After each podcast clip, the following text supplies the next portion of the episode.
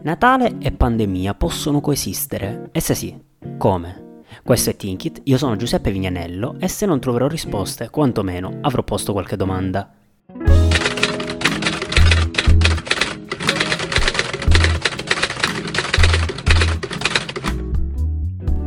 Qui siamo su Spotify e qui ci sbottoniamo un po'. Se siete arrivati da, da, YouTube o da Instagram probabilmente sapete di cosa stiamo per parlare. In caso contrario una brevissima introduzione. Se nell'ultimo anno non siete stati in coma e vi siete appena svegliati e questo podcast è la prima cosa che ascoltate ancora prima di parlare con qualunque dei vostri parenti, beh allora probabilmente saprete che stiamo vivendo una pandemia, un'epidemia di livello globale. Però probabilmente saprete anche che fra due settimane è Natale, una delle feste più sentite al mondo. E il Natale si porta appresso il Capodanno, l'Epifania, tutte quelle enormi occasioni di assembramento e visite ai parenti che di solito hanno un un'età per la quale il, po- il Covid può rappresentare un problema.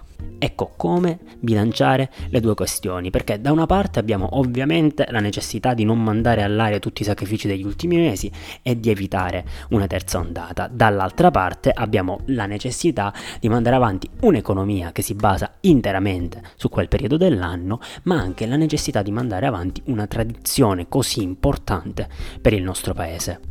Come sempre il dibattito si è polarizzato perché se da una parte ci sono quelli che pongono l'accento sull'importanza della famiglia, della solidarietà, del vedersi, del riunirsi, dell'abbracciarsi, quelli che diffidano del governo, credono che sia tutta una dittatura sanitaria comandata da Bill Gates, ma per fortuna loro l'hanno scoperta, quelli che non si mettono la mascherina perché il Covid non esiste e il Natale lo faranno in barba a qualunque disposizione, dall'altra ci sono quelli che non si capacitano di come si faccia a parlare di Natale con 5 o 6 centinaia di unità di morti al giorno.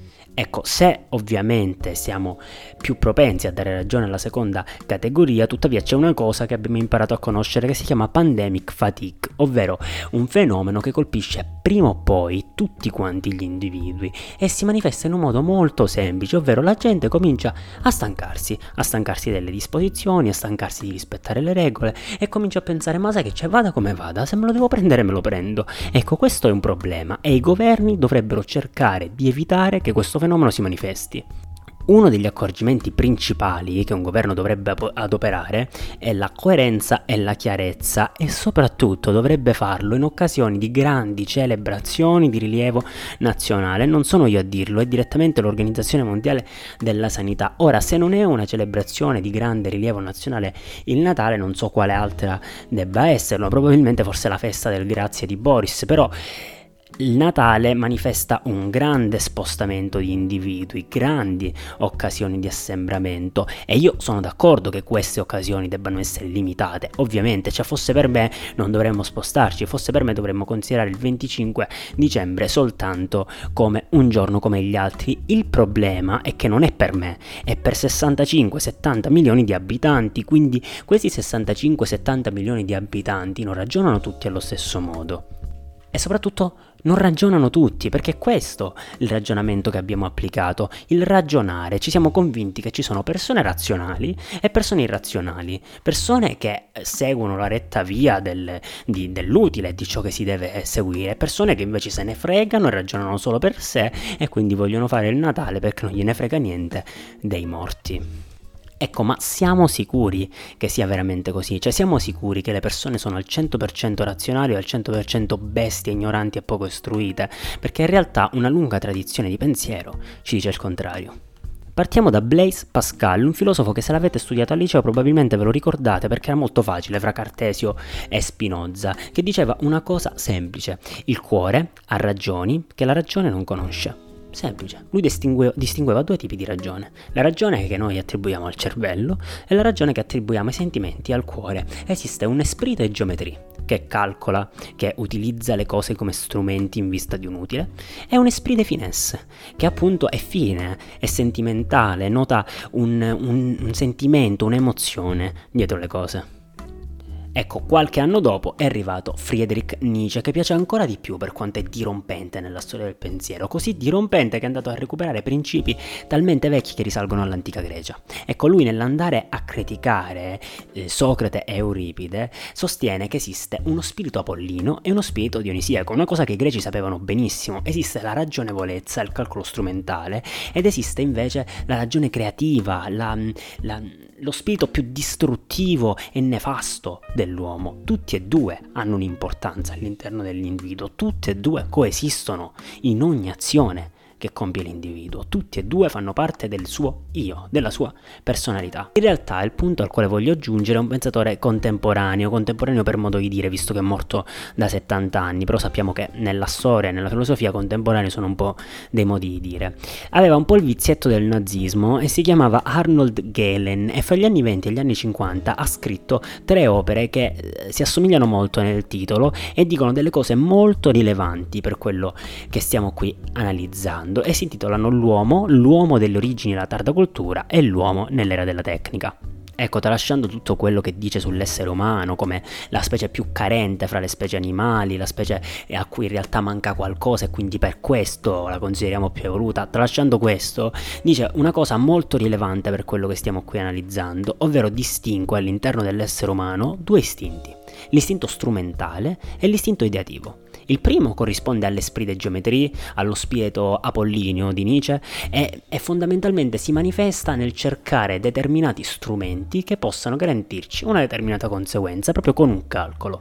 Il secondo invece è appunto come dice la parola stessa, idealizza qualcosa, la rende in un certo senso sacra, ma si carica di una certa irrazionalità, non c'è un calcolo strumentale all'interno di questa sacralizzazione e corrisponderebbe in realtà all'esprit de finesse e allo spirito dionisiaco demoniaco di Nietzsche. Qual è il punto rilevante? Il punto rilevante è che a dominare all'interno dell'uomo non sarebbe lo spirito strumentale, quello ragionevole che ci consente di trovare i modi giusti per raggiungere un determinato utile, ma lo spirito ideativo. E lo fa, deduce questo, grazie alla biologia dell'epoca, grazie ad alcuni principi antropologici che, che studia, non a delle astrazioni sue.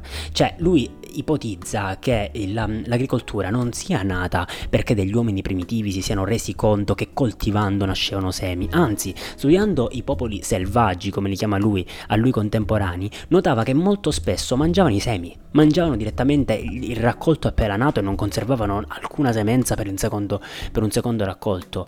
Quando è nata invece l'agricoltura? Quando è nato invece l'allevamento? Secondo Arnold Gehlen sono nati nel momento in cui il seme è stato sacralizzato.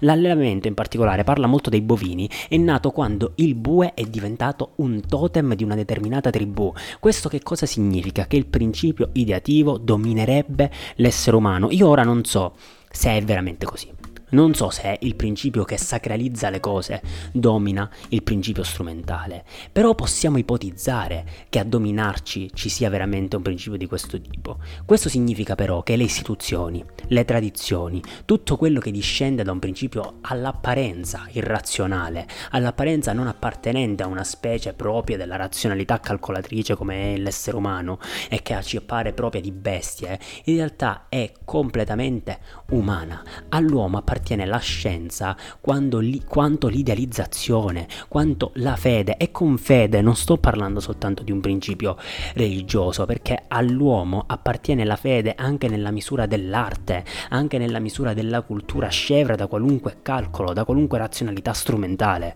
Quindi quando si parla a un popolo, quando un governo parla a un popolo, non può appellarsi a una fredda e asettica strumentalizzazione, non può appellarsi a un freddo e asettico calcolo. Quando si parla a un popolo, un governo deve tenere conto che c'è un principio ideativo, sacralizzante, un principio che costruisce tradizioni. Il Natale è importante perché all'interno dell'uomo è importante e non ci possiamo fare niente. Le tradizioni costituiscono l'uomo, la cultura di un uomo, ma non voglio farne un discorso nazionalista o un discorso di conservazione dei valori di una volta, ne voglio fare un discorso di non siamo ridotti a meri numeri. Sarebbe veramente veramente fondamentale che tutti quanti in questo momento ci rendessimo conto della cifra dei morti, della cifra della distruzione della pandemia. Il problema è che probabilmente un popolo se ne rende conto con la paura, quindi con un principio ancora una volta emotivo, idealizzante, non se ne rende conto con freddi bollettini, non se ne, non se ne rende conto con freddi calcoli. Un popolo ha bisogno di una narrazione efficace e la narrazione passa inevitabilmente per la tradizione, passa inevitabilmente per un principio idealizzante, passa inevitabilmente per il Natale.